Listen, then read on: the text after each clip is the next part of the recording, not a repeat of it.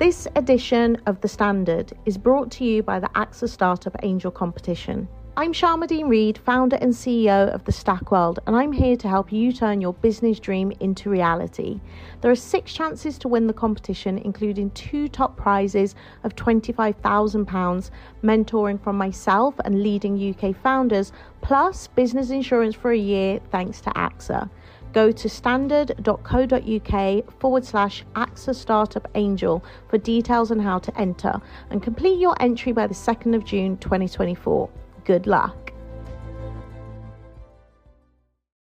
Imagine the softest sheets you've ever felt. Now imagine them getting even softer over time. That's what you'll feel with Bowl and Branch's organic cotton sheets. In a recent customer survey, 96% replied that Bowl and Branch sheets get softer with every wash. Start getting your best night's sleep in these sheets that get softer and softer for years to come. Try their sheets with a 30-night guarantee. Plus, get 15% off your first order at bowlandbranch.com. Code BUTTERY. Exclusions apply. See site for details. ES Audio. From the Evening Standard in London, I'm Rochelle Travers, and this is The Leader. All eyes are on COP26 in Glasgow, with the Prime Minister telling BBC Breakfast that time is running out to tackle climate change. This is very, very urgent for not just for our country, for the whole world. And if I had to give a comparison, I'd say it was a, it was a one minute to midnight moment, and the uh, the clock is is is ticking. The magnitude of this moment in history isn't lost on many people, and among them are campaigners and comic book creators who have teamed up with some big names to take action. The most important comic book on earth, Stories to Save the World, has just been released in line with the summit and it features original stories from notable environmentalists, artists, authors, actors, filmmakers, and musicians. The project is from Rewriting Extinction, who raise money and awareness to tackle both the climate and the biodiversity crisis. I've been speaking to Hollywood star Andy Serkis, who has collaborated on the book, and Paul Goodenough, who is behind the project. Paul, tell us, how did you come up with the idea for the book? What I did at the beginning of this, uh, I did a whole bunch, bunch of research to really help to understand why environmental messages weren't getting through to people who needed to hear them. And what I found was that there's a certain feeling of fear or paralysis in the general public. They hear these messages, they, or they see these messages they know they should listen to, but they're often delivered through mechanisms that, that scare them or make them feel that they aren't able to engage. Often it's quite sciencey, quite facty, and it's often led by a, an expert, and that puts them off. So that's kind of was the was the problem to solve, if you like. And then what I did is I thought, well, what's an easy way of condensing this really important message? What's a way of taking all of this information and making it simple and digestible? And I was quite lazy. I like comics. So I thought, well, comics is a good way. That's what you do in comics. You take big things and you make them bite sized. And that was what really, really was the, the throughput that, that's gone throughout this project is taking complex things making them simple and giving people direct things they can do. Andy, your comic is called The Selfless Giant. What was the inspiration behind it? Well, it really all started with my fascination with mountains that I've had since I was seven years old. I read a book on the tube going to school once about the first ascent of Everest, and I became obsessed with mountains. And then when I was at school, started to climb. And when I was 16 years old, I went to uh, Iceland and went on a British schools kind of uh, exploring expedition when we were teamed up with the Antarctic Survey and we were mapping, we were actually taught to map the edge of the Vatnajökull ice cap. A, sec, a, segment of it, and basically this is back in the 80s, and and the glacier had, had, been receding, and they were and it hadn't been mapped for some time. So so I was I was there at the age of 16, camping on on the Vatnajökull ice cap, being taught to, to, to use a theodolite and, and scientific equipment to, to map the retreat of this glacier. And I, I'd been fascinated by glaciers and, and you know, a, a sort of climbing above the snowline. I, I love mountaineering and rock climbing, but but particularly climbing above the snowline. And uh, you know, it's been a big part of my life. And I've started writing a, a movie uh, uh, which kind of brings some of this together, really, about humanity's destruction of the wilderness, particularly um, glaciers and, and uh, you know the alpine environments. So um, but through a through a story, through a metaphor, through a you know through a through, not not not as a documentary, but as a as, as a you know through character and through emotion.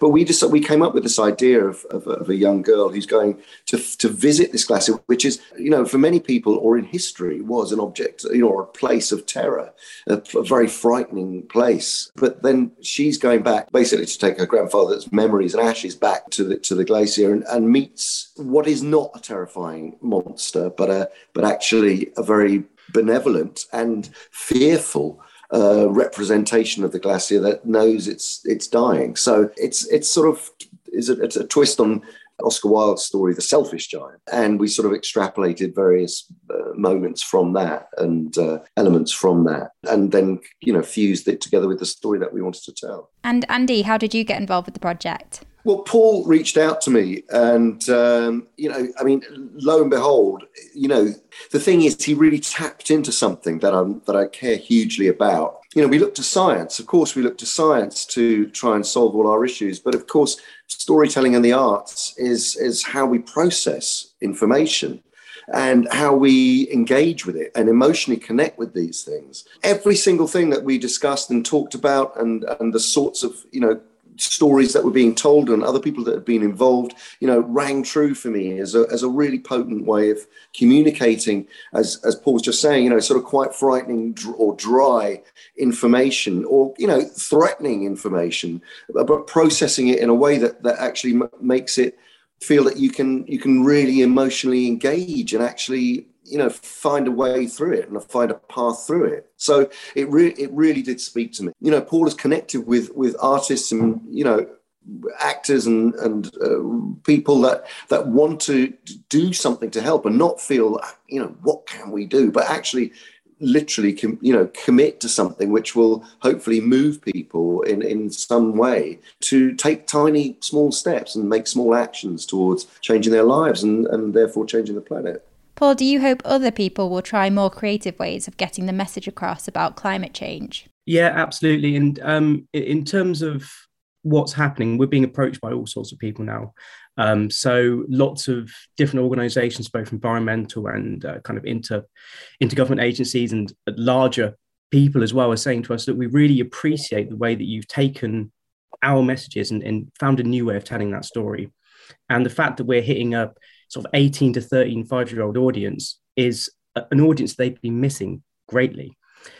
So, yeah, I, I really do think that actually the medium of super short form and talking about the emotional connection to a subject matter rather than the scientific and the environmental connection is a really powerful thing. It's COP26 at the moment. What do you hope will come out of the summit? I worry that at COP26 there's going to be a lot of just reimagination of the same old promises. I think a lot of the the things that come out of COP26 are going to leave a lot of people feeling um, disempowered, potentially fearful. Um, and so, what we wanted to do was say, actually, do you know what? Maybe we can't control what the governments do, but here's something we can control. All of the projects we're sponsoring can be rolled out in the next 12 months, and all of them specifically are targeting key species that can be saved. And they could be saved for tens of thousands, not millions. So just by buying the book or donating, there's something tangible that people can do during that COP26 period. There's things that actually can lift them out of the that fug of feeling just disempowered and just almost uh, uh, just unable to control this situation. There are things we can do. And although the climate change issue is very hard to control, the biodiversity issue is much easier and much more tangible things that can happen right away. You can buy land, you can reintroduce species like the Tasmanian devil or the beaver. You can also look at breeding programs to save near extinct species. You can actually protect indigenous communities. There are things that can happen right now. So that's where all of the money goes. The most important comic book on earth, Stories to Save the World, is out now. And that's it from The Leader. This podcast is back tomorrow at 4 pm.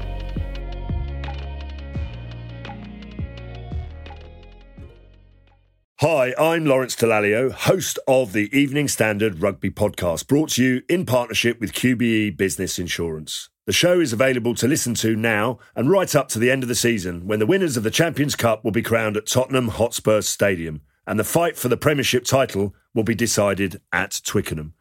QBE is one of the world's leading insurers and they will help your business build resilience through risk management and insurance solutions. Subscribe and download now wherever you get your podcasts. Thanks for listening.